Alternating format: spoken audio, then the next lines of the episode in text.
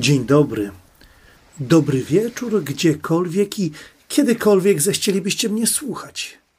W 74. odcinku podcastu o poezji Nadmorze wszystkich przyjaciół wiersza wita Piotr Wiktor Lorkowski. Dzisiaj mój podcast gości Aleksandrę Perzyńską, poetkę z miasta jak najbardziej nadmorskiego, czyli z Gdańska. Mieszka nam poetka i w Gdańsku, i mieszkała, bądź mieszka wciąż jeszcze w Londynie, a znajomość z jej twórczością zawarłem przed 20 paru laty, gdy Aleksandra Perzyńska weszła w skład Gdańskiej Grupy Poetyckiej Wrzesień. Jeszcze w tym kręgu debiutowała tomem Anima i był to rok 1997. Na tom kolejny Ja Bukowska czekaliśmy do roku 2011, po nim w roku 2013, to ważna data w dziejach jej twórczości, wydała ważny, wzruszający tom Samsara, a w roku 2020 do rąk czytelników trafiło Szóste wymieranie i wybór właśnie z tego tomu stanowi podstawę dzisiejszej prezentacji. Ale nasz gość jest postacią wielu talentów, bowiem Aleksandra Perzyńska znana jest także jako twórczyni form poetycko-teatralnych w Gdańskim Żaku, a ponadto zajmuje się malarstwem, zajmuje się instalacją i ilustracją książkową, a nawet stworzyła serię podręczników do plastyki dla gimnazjalistów. Co mnie przekonywało i wciąż przekonuje do poezji Aleksandry Perzyńskiej? Przede wszystkim to, że ta poezja mówi wtedy, kiedy coś ma naprawdę do powiedzenia i najczęściej mówi z własnego doświadczenia. Mówi bardzo mocno, niekiedy mówi obcesowo, co nie przeszkadza poetce szukać harmonii, jakiegoś porządku w ogólnym chaosie świata. No i u Aleksandry Perzyńskiej pojawia się niezwykle rzadka, obecna w poezji kraina, czyli Żuławy. No, za dużo już o tym mówię. Szkoda te wiersze zagadać. Sprawdźcie i ocencie sami. Cisza. Moja jest ta cisza, co we mnie i na żuławach, na tłustych, czarnych bruzdach zmarzłej ziemi, przykrytej poszarpanym całunem, biało-brudnego śniegu. Znów zupełnie pusta droga, tylko tych dziur już nie ma. Drzew jednak jakby mniej, bo jesienią położy i asfalt, skurwysyny. Niech spróbują tę dziurę, co we mnie, asfaltem ją albo betonem. Jabłka z Adama, ziarna z Ewy. Wszyscy jesteśmy niewinni czarodzieje. Zlęknieni siebie i świata, zakładamy maski, podajemy fałszywe imiona, zawody, sprawiamy sprawnie. Przemy, przemijamy, ślepo przed siebie, obijając się o puste ściany płaczu. Jak spady, jabłka z Adama, ziarna z Ewy. W zaciszu skamieniałych kamienic słuchamy jazzu i uprawiamy miłość francuską. Policzkujemy się nawzajem, czytamy w sobie, jak z ksiąg różnego rodzaju, częściej nie u rodzaju, ale tylko wstęp, by potem czekać na zakończenie, nie łudząc się już, że ciąg dalszy nastąpi. Serce. Ciało to jednak tylko ciało. Poddane padło. Ile wojen musiałaś przeżyć, upadków, zatrzymań akcji serca. Teraz twoje zamknięte w skostniałej ciemności, moje samo zostało. Przeżyć. Suka Pawłowa. Moja dłoń, jak królicza łapka przy twoich kluczach, doczepiona na szczęście, twoje szczęście. Wszystko zostało już niewypowiedziane między nami, kontakt jest słaby i fizyczny. Jesteśmy prości jak maszyna, dźwignia, w której ja Jestem tą mniejszą siłą, jednak potrzebną. Karmię się tą myślą jak suka pawłowa. Mam taki odruch, żeby cię nie pokochać. Wyćwiczony bardzo dobrze przez lata. Umrzeć od słów. Osobna od wszystkich i każdego z osobna mam dobre zamiary i dynamit w języku. Uśpię twą zwierzęcą czujność, uwiodę, a potem rozstrzelam. Nie dotykaj, bo umrzesz od słów. Symetria. Nowy dzień w porcie. Bezdomny włóczęga z rowerem grzebie w śmietniku. Odbiera telefon od Boga. Mężczyzna siedzi na ławce. Patrzy na łodzie. Trzyma w dłoni kubek z kawą. Nie miał urlopu od 6 lat. Kobieta z nadwagą siedzi nieruchomo w zaparkowanym aucie. Jej twarz jest napięta. Czeka na wyniki.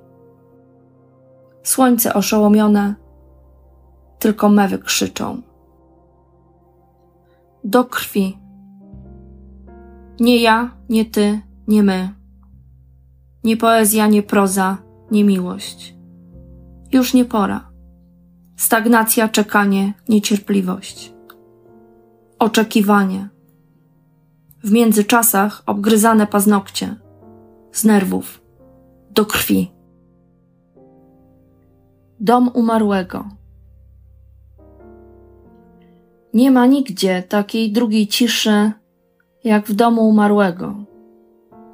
Tak przezroczyste, jak skrzydła ważki, kiedy patrzeć przez nie pod słońce.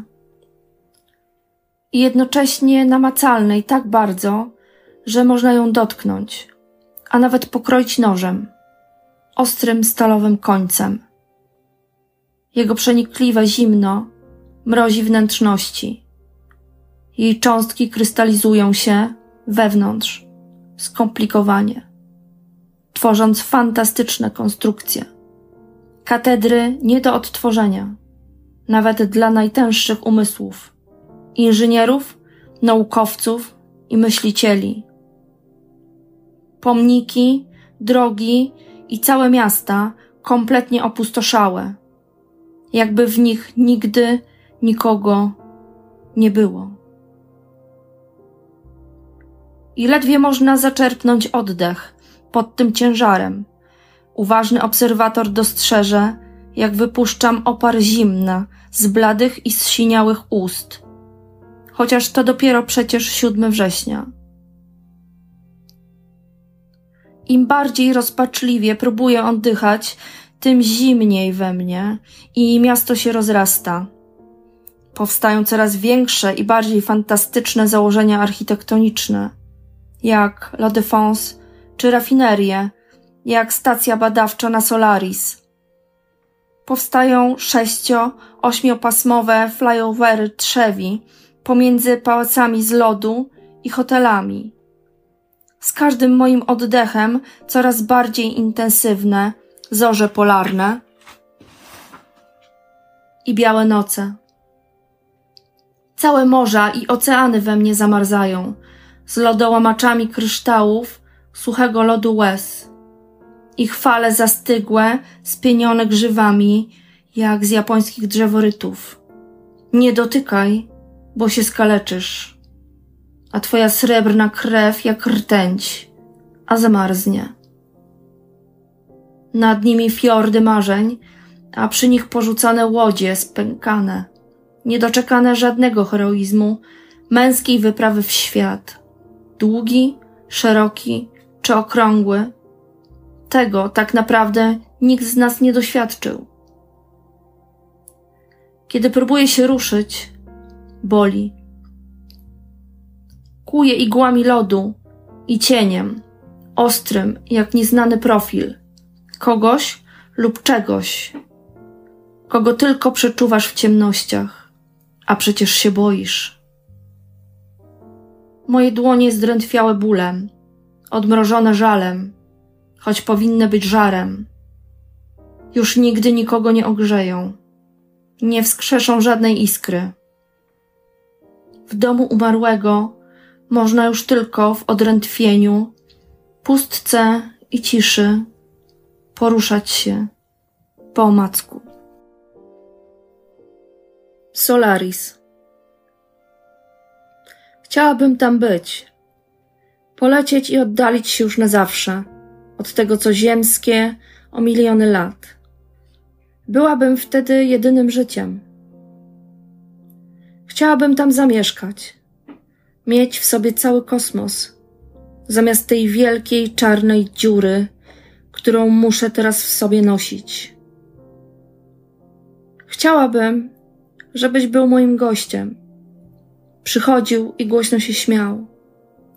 Żebyśmy mogli słuchać muzyki w milczeniu i dyskutować o literaturze i świecie do rana. I żebyś już nie znikał. Chciałabym, aby czas się zatrzymał. Żeby ta chwila trwała ciągle od nowa. Ta najszczęśliwsza, kiedy po prostu byliśmy sami w środku cichego, ciepłego, słonecznego lasu. I żeby nic więcej się już nie działo. Żeby ten las i my trwały jak samotna wyspa, gdzieś w mglistych oparach złocistego i tajemniczego oceanu. Tylko on to wszystko potrafi współodczuwać. Na Solaris, nie człowiek. Wiem, że gdzieś tam jesteś. Matka. Matka żyje przeszłością. Nie ma dnia, żeby kogoś umarłego nie wspominała, najczęściej ojca swego, matkę swoją i męża, ojca mego. Matka ciągle mówi o przeszłości. Żyje w niej, karmi się nią, oddycha nią. Już nie potrafi być. Po prostu tu i teraz. Matka mówi o tym, co było i minęło. O tych, co byli i już ich nie ma. Odwiedza groby, jakby to były domy. Matka sprząta, odkurza, czyści i myje. Ustawia świeże kwiaty, jakby to wszystko dało się zwyczajnie posprzątać. Matka wraca do domu. Pustego, a jednak pełnego. Nikomu niepotrzebnych już sprzętów. Nieczytanych książek, ustawionych w równych rzędach. Na zakurzonych półkach, w najciemniejszych kątach, najdalej pod pojedynczym łóżkiem i szafkami z zimnym, pustym szkłem zadomowił się żal, czai się żal, kładzie się żal, zamieszkał żal. Aleksandra Perzyńska jest osobą bardzo twórczą i przez to bardzo zajętą, więc tym bardziej dziękuję jej za to, że znalazła czas, znalazła chęci na to, aby swoje wiersze dla nas nagrać, aby swoje wiersze zaprezentować.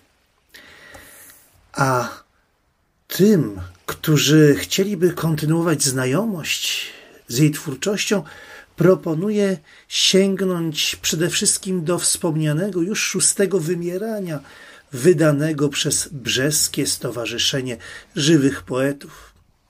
Potem proponowałbym poszukać jej poprzednich zbiorków, w bibliotekach, może w antykwariatach. Warto do tych książek zaglądać. A teraz już podziękowania za książkowe dary zechcą przyjąć Cezary Sikorski, kierujący zaułkiem wydawniczym Pomyłka, i tu dziękuję mu za tom wspomnień i szkiców Marka Wawrzkiewicza, przygotowany wspólnie z Jerzym Fryckowskim. Słowa wdzięczności kieruję także w stronę Romualda Karasia, dziennikarza, za bardzo obszerne wydanie wierszy Rainera Marii Rilkego w tłumaczeniu nieco już zapomnianego dziś Witolda Hulewicza, poety dwudziestolecia międzywojennego. Dziękuję także Janinie Osewskiej za jej najnowszy tom wierszy Listy i stacje. Czy jak widzicie, rzeczywiście znowu byli tutaj wydawcy dla mnie bardzo, ale to bardzo hojni, a wszystkich swoich słuchaczy zachęcam do tego, aby o Nadmorzu opowiedzieli komu się tylko da, a więc przede wszystkim czytelnikom i przyjaciołom wiersza.